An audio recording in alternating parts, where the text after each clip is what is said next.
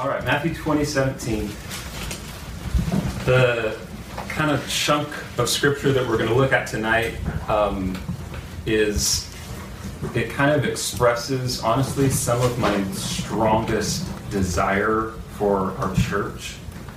Um, and I feel like if we can get the ideas down and, and understand and put them in practice that Jesus is speaking of at the passage we look at tonight, um, we're going to be really accomplishing what Jesus designed us to accomplish and how he designed us to live. So I'm like really excited to come to this section. There's not usually a time that I come to a section that I'm not excited about, but this one, like some others, I'm really excited about. Um, and I think is very important for us. So just to review, like we're moving through the, the Gospel of Matthew, and just very recently we've kind of looked at um, how we can sometimes have a tendency, like some of the disciples are doing, like some of the Pharisees are doing in the Gospel, we can have a tendency to point to ourselves and say, and kind of present to, to God and to people, hey, look what I've done, look what I've been able to accomplish. Amen, Joy. Perfect. Um, so w- we can have a tendency, like, like the disciples did a couple of weeks ago, when they're like, well, Jesus, look at what we've done. We've given up everything to follow you, as opposed to the rich uh, ruler who wasn't able to give up his son. We've done this for you. And they're pointing to the stuff that they've done, as opposed to, I think, what God would prefer we have a tendency to do, which is to focus on what God has done and to focus on the great generosity and all that he's provided for us, way more than we deserve in spite of what we've done, which was kind of some of what we learned in that parable of the laborers in the vineyard a couple weeks ago. So I was saying, like, the kingdom of God that, that Jesus and Matthew is describing is, it's not so much about what we do, but we're seeing it's about all that we've received from Jesus. And I read a quote last week, in the kingdom in which the first are last and the last first, there's no room for envious comparisons. And I think we're seeing that there's like, um, in, in God's kingdom, a lot of the, the world systems are kind of turned upside down. And you think, well, this is the way that it's supposed to be as far as this world is concerned. And it's like, well, no, God, Jesus is saying in my kingdom, it's actually kind of opposite of what you thought. Like just recently, you thought that rich people, those seem to be the greatest. Those are the people who have achieved something. And Jesus is saying that's not necessarily the case. It's those who people who are like children. He's pulled in children a couple of times. The people who can't say they've accomplished anything. They just know the love of Jesus. And um, I, I know that the kingdom that we've been talking about, the kingdom of heaven or the kingdom of God, I know that it's hard um, to understand. Jesus spends parables explaining it. He talks for it in his longest recorded uh, little sermon on the Sermon on the Mount. Um, but it's it's it's hard to describe, and it's not what you expect to happen. The kingdom of God is is almost opposite or upside down the way that the systems of the world operate. So just a couple examples. Jesus started out in the Sermon on the Mount saying, blessed or happy are those who are persecuted. It's like, well, that that's kind of opposite what we think. Or um, love your enemies. It's like, well, that that's opposite of what we think. It's not what we expect. He said, uh, whoever would save his life will lose it. Whoever loses his life for my sake will find it. And uh, just last week, the last will be first and the first will be last. So these are things that we don't, like naturally in an, in an earthly, fleshly, natural kingdom, we don't expect things to work this way. And the next lesson, what we're going to look at today, just kind of keeps developing a similar idea. So uh, in Matthew twenty seventeen, here's, uh, here's what it reads, the first few verses. Jesus... As Jesus was going up to Jerusalem, so he and a bunch of people, a crowd, is heading towards Jerusalem for Passover, he took the twelve disciples aside, and on the way he said to them, see, we are going up to Jerusalem, and the Son of Man, which is the way that Jesus has been describing himself, will be delivered over to the chief priests and scribes, and they will condemn him to death, and deliver him over to the Gentiles to be mocked and flogged and crucified, and he will be raised on the third day. So Jesus is starting to talk here uh, in, in the last few chapters. He's starting to get really specific with here's what what kind of the, the the purpose of my coming to this earth is. This is the third time very recently that he said, here's what's going to happen, I'm going to die. And um, it's, um, well, let's, we'll come back to that in just a second. I'm getting ahead of myself. He's speaking specifically about his mission on earth. He's, he's heading to Jerusalem. This is kind of the, the final trek to Jerusalem where he's going to die. And then we read on, the mother of the sons of Zebedee, who we know from other places are James and John, their mom comes up to Jesus with her sons, and kneeling before him, she asked him for something, and he said to her, "What do you want?" She said to him, "Say that these two sons of mine, James and John, are to sit, one at your right hand and one at your left, in the kingdom." Jesus answered, "You do not know what you are asking." And then he says, "Are you?" And that "you" is, the Greek is plural, so he's not just talking to mom anymore, but he must have turned and started talking to James and John. "Are you able to drink the cup that I am to drink?" They said to him, "We are able."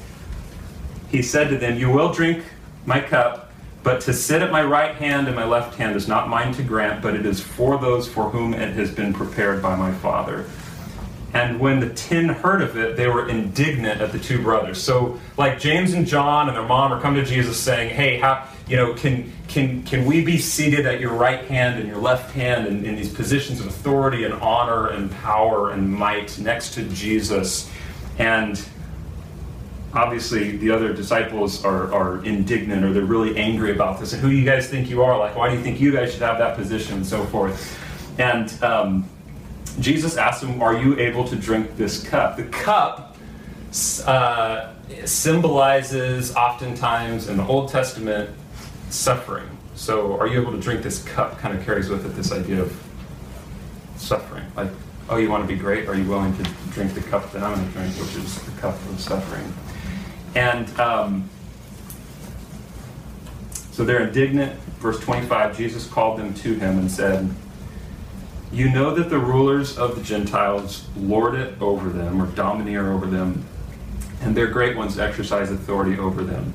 Verse twenty-six, "It shall not be so among you, but whoever would be great among you must be your servant, and whoever would be first among you must be your slave, even as the Son of Man came not to be served, but to serve and to give his life as a ransom for many." So, just backing up a little bit, Jesus is predicting his death again. Interestingly, after each of these three times that Jesus is predicting his death, almost immediately after, there's this explanation of the disciples' misunderstanding of greatness or authority or power. It's like Jesus is talking about, "Hey guys, I'm about to go die," and they're like, "Well, how can how can I have great authority?" It's like um, in chapter sixteen, verse twenty-one, Peter and the disciples have just announced, "Jesus, we believe that you are the Messiah. We believe that you're the, the promised one that, that has been promised to Israel, that's going to come rescue us. You're the anointed king in the line of David." They've announced all of this, and then Jesus says, "I'm going to go die." And Peter's like, "May you never die. Like, that should never happen to somebody of such great status, the Messiah." And then in chapter seventeen, uh, Jesus again talks about how he's, he's going to go and he's going to die. And then the disciples almost immediately start asking, well, who's the greatest in the kingdom of God? Like, they have these just these power struggles. And right now, same thing. He predicts his death. And then mom's saying, "Hey, can my son sit at your right hand?" It's like the, the death of, of the Messiah is completely going by them because they're getting so caught up in, "Oh my gosh, this is the Messiah. Well, maybe I can like hold on to his coattails, or maybe I can receive some kind of, some kind of status or power or authority or position or honor because I'm with him." And they're completely missing what he's saying, that the Son of God, Jesus, the Son of Man, is going to die. So... Um, mom asks, I don't know if any of y'all have moms or dads or relatives that do things like this, but mom is like, "Jesus, will you give to my sons greatness? Would you give them recognition? This seated at your right hand and your left hand, would you give them authority? Would you give them rule? Would you give them power? And um, maybe she's believing, and they're believing rightly, who Jesus is and that he does hold all authority and all power. Um, I don't know if y'all have ever had, like my mom or, and other family members like to name drop sometimes at the people that I know or that I've been able to meet or whatever, right? So like I, years ago, I worked in the music industry and I was able to meet some kind of famous people and go over to their house, and and so some relatives, anytime that can possibly come up in conversation, they're going to double Jared, you know, went over to so-and-so's house and this and that. And, or maybe maybe we do that for ourselves and we name drop and we think somehow we're going to have some kind of greatness by association to somebody else that is great. And um, so the other disciples, they're mad at James and John. Come in, you're all right. Um, we've got a couple of chairs over here. Oh, yeah. Oh, cool. Come on in, guys. Let's see. Front row. Boom.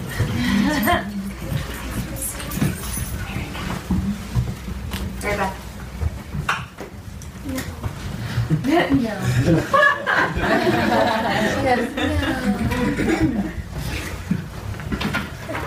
So the disciples are looking at James and John. Who do you guys think you are? There's this power struggle going on, and Jesus is like, whoa, whoa, whoa, whoa, wait a minute.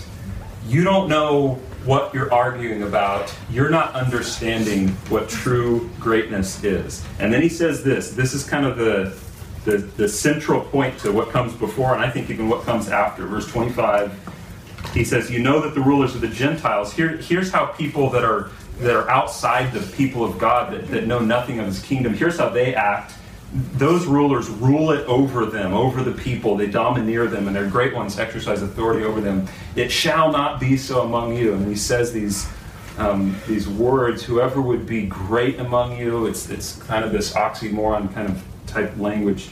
Whoever would be great among you must be your servant, or paradox. Whoever would be first among you must be your slave.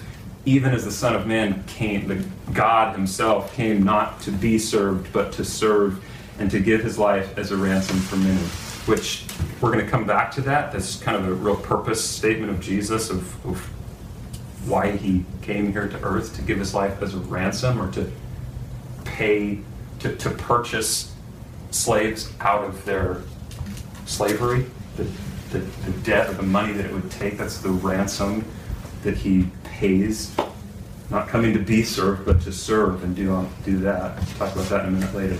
So, um, I want to like reflect for just a second on on greatness. Okay, greatness, and this is going to be interactive, so get ready. So, um, there's a couple of different types of greatness that are described here and other places in Scripture. Um, we're we're going to call the kind of two options man's kingdom, the kingdom of the world, s- Satan's kingdom, honestly, and God's kingdom. And I want to just ask you guys a question. Um, like from, we'll start on this side. From from the perspective of this world, kind of a, a secular, like not considering God, the Spirit, Jesus, like uh, the the natural course of things, what we hear everybody uh, in in the world talking about. Um, how does one exercise greatness over here?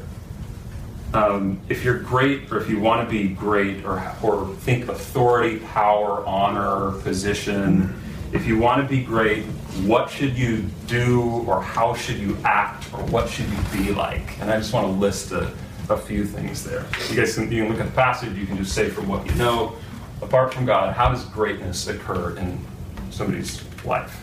Confidence. Yeah, okay, so if you have enough like self-confidence or... Yeah. Okay. Helping others. Helping others? Okay. Um, Sometimes stepping on others too. Yeah, so... aggressiveness. Let's come back to that. Keep going. Um, oh, you don't have to keep going for Larry. Okay.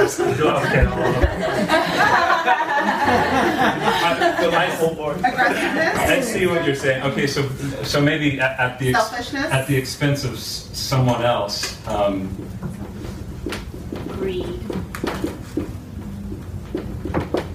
Yeah. So um, pushing down others. Okay. Importance. Okay, so like make, making a name for yourself, kind of, or okay. Networking. Okay, so kind of self-promotion. What would, how would you exercise once you've achieved greatness? How do you, how do you then use that greatness? What do you do with it? Gloat. Okay, yeah. Kind of pridefully. You can influence others. Okay. Um, to do what you kind of want them to do, right? Exactly. Okay. Look, look at the um, look at the passage here, specifically around verses. Uh, ego. I could put that one up there. I'm sitting like, I've always been great, so I don't understand what's the next. Oh my gosh. Just so ego. Look at uh, look at verse twenty-five. How do how do the ruler? What do the rulers of the Gentiles do? How do they exercise their authority, their greatness, their power? They lord it over them. It's like they, like I am the great and powerful Oz. Yeah. Dictator must. Like um, one of my friends. I don't know who it was, but he posted an article um, that Kim Jong-un um, mandated that all the men get the same haircut as him. So it's like this leader, it's like, it's just, I have all this power, you're going to do what I say do or pay the consequences, basically. Mm-hmm. Mm-hmm. Same way. Okay. Mm-hmm. A lot of it maybe kind of can be described as you, you use that for, you know, control. Um, Dominance. What's that? Dominance. Yeah. Sometimes, is it E N C or A N C? It, it okay. Could be.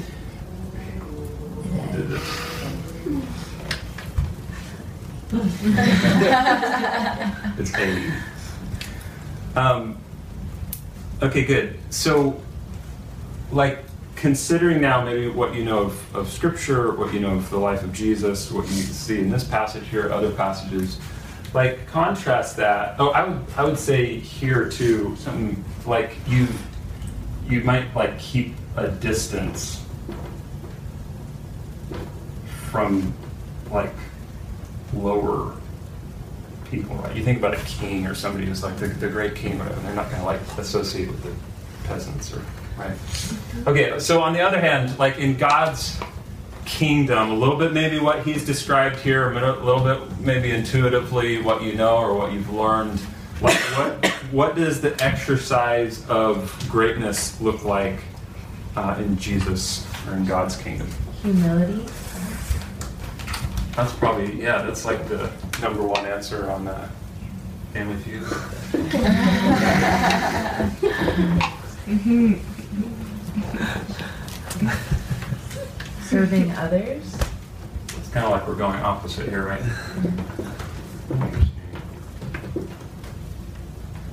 Putting others before yourself. Okay. So the passage here, it says, it uses two words, um, being a slave and a servant, I think it says, right? Mm-hmm. um, generosity, giving. Mm-hmm. Yeah.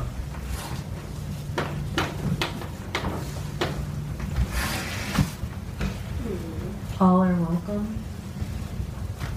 Okay. Yeah. Um, accepting. No favoritism. Maybe. Inclusive. Inclusive. That's a better word.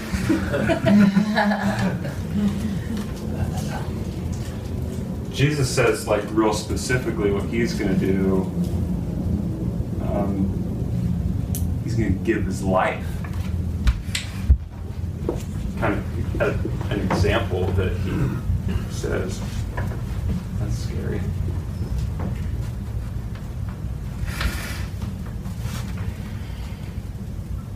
He kind of, in this passage, ties in with this idea of the, the cup, which I think is kind of representing suffering of some sort. So, kind of the idea of um, what the Gentiles do of lording it over somebody, that same word is used in First Peter.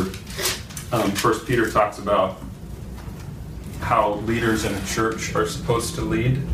Um, and he says that they are supposed to lead not domineering over or not lording over, it's the same word, those in your charge, but being examples to the flock. Here's how you're supposed to lead. Here's how you're supposed to exercise the responsibility that God's given to you.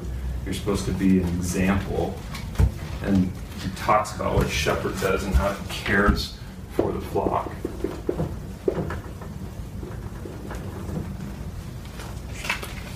So, but these are ways, like you can you can see here, these are ways in God's kingdom to exercise greatness that aren't what you expect to see if you're not considering God's kingdom. And true greatness, I think maybe it comes down to, I'm going to stop because I'm running out of room, is not you serve me, but I serve you. And it's not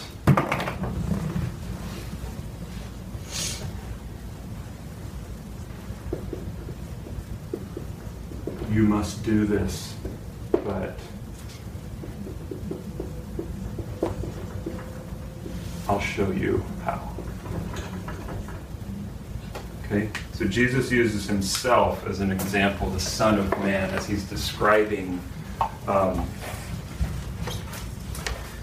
uh, in the Matthew twenty passages, he's describing leadership, authority, and exercising that. You need to be like this, even as the Son of Man came to, not to be served, but to serve. So he's even using himself Um, as an example in that. So greatness or authority in God's kingdom is not exercised as expected, exercised as expected. And the next little part is going to show Jesus giving very clear example of that. Okay? So uh, in verse twenty-nine, it says this, as they went out of Jericho, Jericho is like a day's walk from Jerusalem where they're headed, a great crowd followed him, probably many of them going to Jerusalem for Passover, as they would.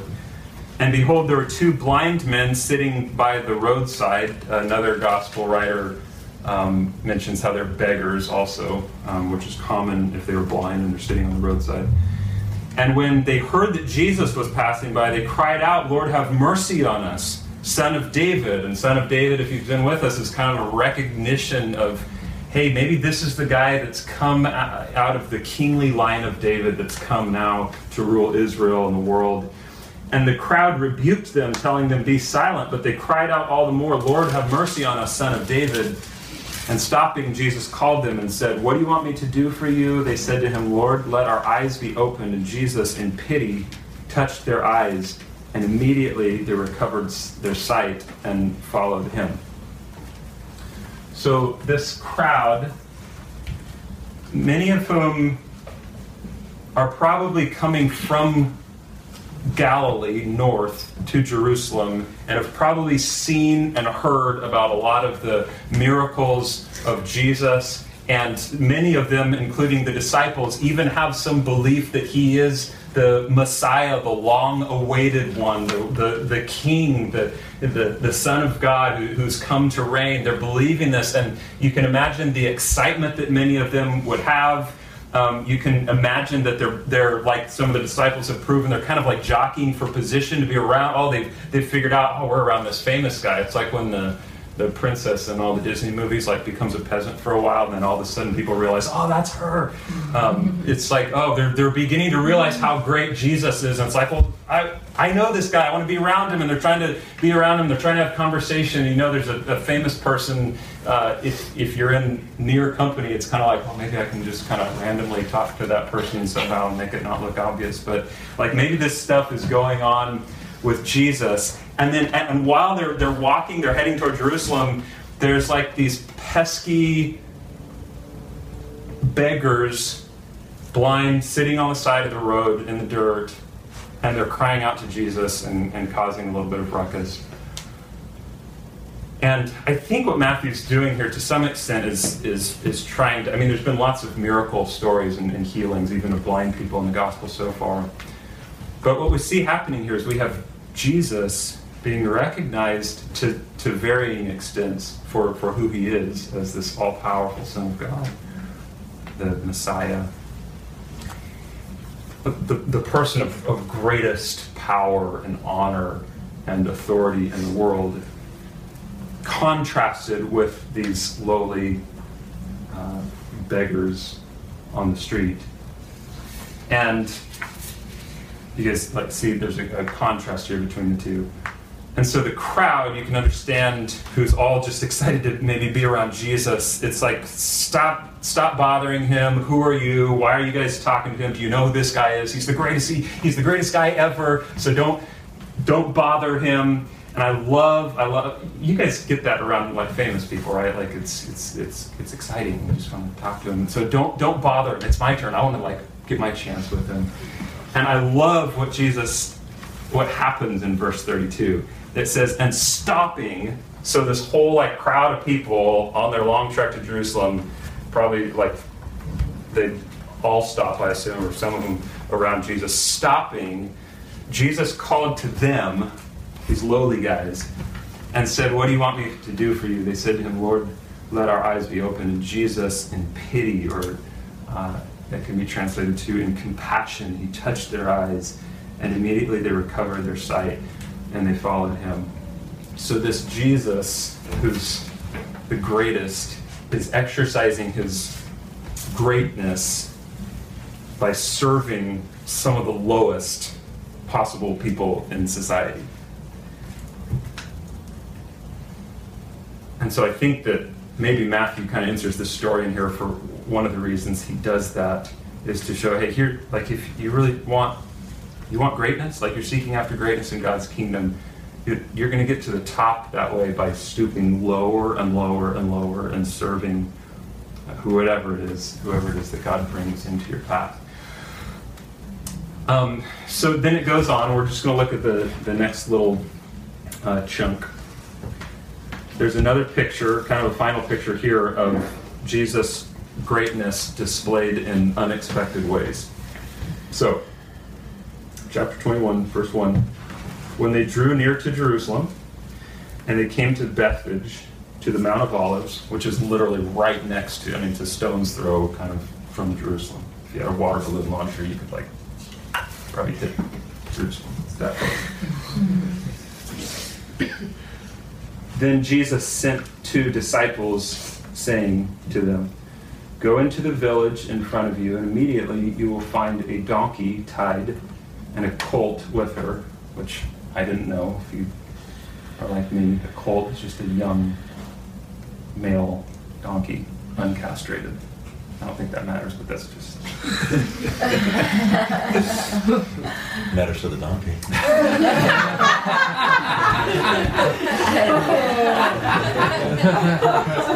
That's great. Sorry.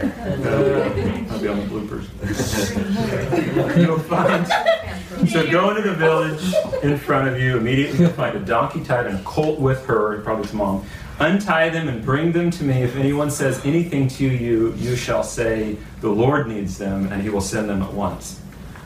This took place to fulfill, and this happens so often in the book of Matthew, we're fulfilling prophecy as these events unfold. This took place to fulfill what was spoken by the prophet, and this was spoken by the prophet Zechariah. You can read it in Zechariah nine nine. It was written five hundred fifty years before this happened. Matthew's saying, here's why this is happening the way it is, to fulfill prophecy, which said, say to the daughter of Zion, behold, your king is coming to you, humble and mounted on a donkey and on a colt, the foal of a beast of burden. Something I just found out as I was studying this, like also the book of Zechariah in chapter fourteen, it talks about, Randy, you could maybe correct me on this, but it talks about how it seems that Messiah is going to enter the city from the east like that, from the Mount of Olives. And so even the way, that's that's this is the way that Jesus is actually coming into Jerusalem, which might, I don't I don't know, but might like stir some some thoughts in people, but it's this is kind of um, maybe maybe some of fulfillment of prophecy also. But the way that, remember, if you've been with us in the book of Matthew, the way that the Jews were expecting Messiah to come is very different than he's coming. They're expecting him to rule, to lead, to conquer Rome, to overturn, like to, to rule from Jerusalem. They're expecting that that's going to happen. And Jesus is coming in not on some war horse, but he's coming in on a baby donkey, which a donkey in the day symbolizes peace, not war and aggression and overtaking. So again, greatness isn't, it's not being expressed how you would expect it to be expressed. And then um, the disciples went and did as Jesus had directed them. They brought the donkey and the colt and put on them their cloaks, and he sat on them. Most of the crowd spread their cloaks on the road, and others cut branches from the trees and spread them out on the road. So they're making a, like a makeshift kind of red carpet and welcoming him in. Um, this is why a lot of Christians, they... they call it Palm Sunday before he, uh, before the crucifixion. They put their palm branches on the ground. Um, the crowds that went before him and followed him were shouting, Hosanna to the Son of David, kind of a messianic reference. Blessed is he who comes in the name of the Lord, Hosanna in the highest. Hosanna, the, its, its ancient kind of meaning was Lord save, save now. And it was also kind of like just a, a way, like we say hallelujah, just to kind of give praise. So it's it's asking for save, for to to, to be saved, and giving praise and, and, and ascribing honor. And when he entered Jerusalem, the whole city was stirred up, to put it lightly, like literally they were thrown into commotion, because it's kind of an entrance that's being made here, saying, who is this? And the crowd said, this is the prophet Jesus from Nazareth of Galilee. Um, if you're like me, I've been confused before reading this account. Usually we're reading it in April or around um, Easter time. Uh, and it's always been confusing to me because it's like, why are these people, they seem to be welcoming and receiving Jesus, and they're, they're shouting Hosanna, and uh, it's almost like they're worshiping him, and they're spreading out their cloaks, and they're like they're excited that he's there, and then a few days later, the crowd is saying, crucify him. Like, how did they make that turn? So that uh, I've just kind of wondered, you know, why is that the case? But it, it looks like what's happening here is probably many of those people, if not all of those people, or most of them, who are chanting, Hosanna, blessed is he who comes, the Son of David, all of these things.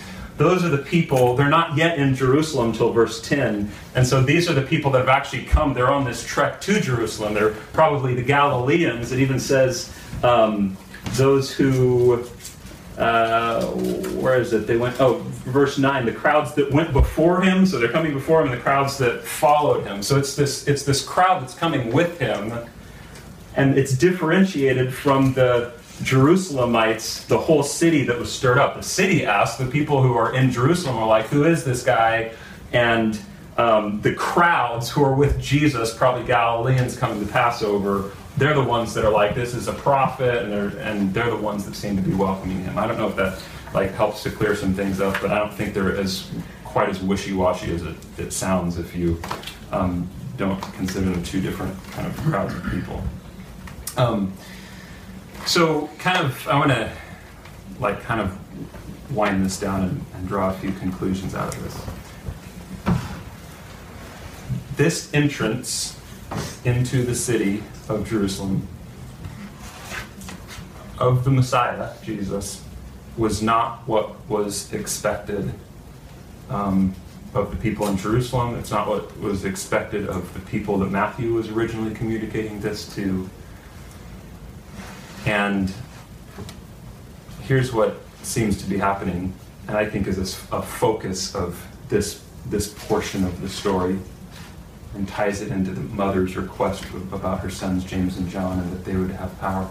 The greatest person of all eternity, the most powerful, the, the one with the most authority, the creator, like God's son, Jesus, demonstrates greatness in this unexpected way, opposite of the way that men would expect to demonstrate power. And it doesn't just stop with healing a blind beggar, and it doesn't even just stop with humbly riding into town on a baby donkey. But we're going to look at the rest of the story over the next couple of months uh, as we finish out Matthew. But um, I'll, I'll use what, um, what Paul tells the Philippians to kind of describe this um, irony and this unexpected way that Jesus is coming. It says uh, in Philippians two five, he says, and he's talking to a church, have this mind among yourselves. Like, this is the way that you're supposed to think. This mind which is yours in Christ Jesus, who though he was in the form of God, did not count equality with God a thing to be grasped, but he made himself nothing, taking the form of a servant, being born in the likeness of men, so he's, he's humbling himself to be like man, and being found in human form, not just becoming a man, he humbled himself by becoming obedient, even to the point of death, and even the worst in the day form of torture and the horrific, most horrific death that you could die, death on a cross. God coming to the lowest possible position, even, even for man. And this is demonstrated, I think, in the passage that we're looking at in Matthew, where you take the ultimate greatest who becomes the ultimate servant. And so kind of just to put this in, in our court now, kind of in our um, application, I wonder, like, do we desire this kind of greatness that Jesus uh, seems to be calling his disciples to? Do we desire greatness as God sees it? Do we desire greatness according to God's kingdom, the kingdom of heaven? And that's, I think, what he's asking uh, James and John, are you able to drink this cup? Do you, do you really know what you're asking for? So I think probably for, for some of us, I think we do desire that the, the greatness that only that, that God describes, that that, that Jesus uh, demonstrates. Like, yes, we I would say we want that in our lives, but some of us might not even want that in our lives. That not might not be a desire of yours. In which case, do these things, and if you do these things, Um, maybe you'll experience some, uh, maybe a little bit of authority or a little bit of power. You might like experience some, some uh, a little bit of benefit in that in this life. I can't guarantee it, but maybe you can you can get there.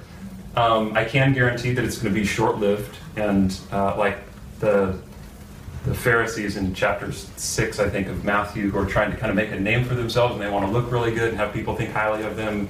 Uh, Jesus is like, okay, that's all you get. Like, you're going to get some praise, you're going to get some glory out of it, okay, but that's all you get. There's there's nothing that comes after that. So you can take that option, or if you do desire greatness in the kingdom of God, then do this. Drink the cup that Jesus was calling his disciples to participate in. Jesus, our example. Now, you might look at these things and you think, well, that's a bummer. Like, that doesn't look great at all. um, but if you understand there's something too that comes after this exercise of greatness, came after it in Jesus' life and comes after it uh, in our own lives. Um, Paul goes on in the Philippians passage that I just read for it, saying, Jesus, he didn't consider equality with God. He, managed to, he became a man. He, he humbled himself to death, even death on a cross, like this, this greatest going to the least kind of attitude of Jesus and action of Jesus. That is followed by the very next verse, it's even death on a cross, verse nine, therefore, after all of this, God has highly exalted him and bestowed on him the name that is above every name, so that at the name of Jesus every knee should bow in heaven and on earth and under the earth, and every tongue confess that Jesus is Lord to the glory of the Father.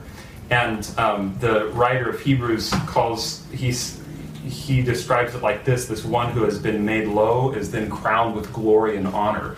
And it's not entirely unlike us. Jesus is setting an example in all of these things. And if you look back to the the Peter passage, you don't have to go there, but I'll read it. Remember, we were talking about how elders um, how elders lead and how they're not supposed to domineer over people, but they're supposed to be an example to the flock. It goes on to say, when the chief shepherd appears, then you will receive unfading crown of glory. Those church leaders will. And he goes on to describe not just not just the elders, but everybody in the church is supposed to exercise humility towards each other, because God opposes the proud, but he gives grace to the humble. And he says, humble yourselves, therefore, under the mighty hand of God, so at the proper time he may exalt you. So there's there's something still there to come. Um, we read a little bit from Ephesians on Sunday night, and um, I love, as I'm reading through that, you see some of the things that God the Father does for Christ, then it, it is applied to us. So in Ephesians one twenty, it talks about this power that God worked in Christ when he, one, raised him from the dead, two, seated him at his right hand in the heavenly places. So Jesus, yes, he goes to the cross, but then he is raised from the dead and he's seated at the right hand of God in the heavenly places. If you go down a few other verses, it starts talking about us. Even though we were dead in our trespasses, he made us alive together with Christ, the type of resurrection. By grace you have been saved, and raised us up with him. Listen to this. And seated us with him in the heavenly places in Christ Jesus. So you see, there's there's a there's a, a, a postponed, not yet fully realized glory that even in maybe the seemingly bummer of this type of life is still yet to come. If you truly desire, I think it's a good desire to have greatness in, in the way that God wants us to understand greatness, then do this, drink the cup of Jesus, honor. You'll receive the honor of God. You'll, you'll receive this position of authority. But this, this part right here is not how the world expects us to look in our greatness, right? But this is what he calls us to.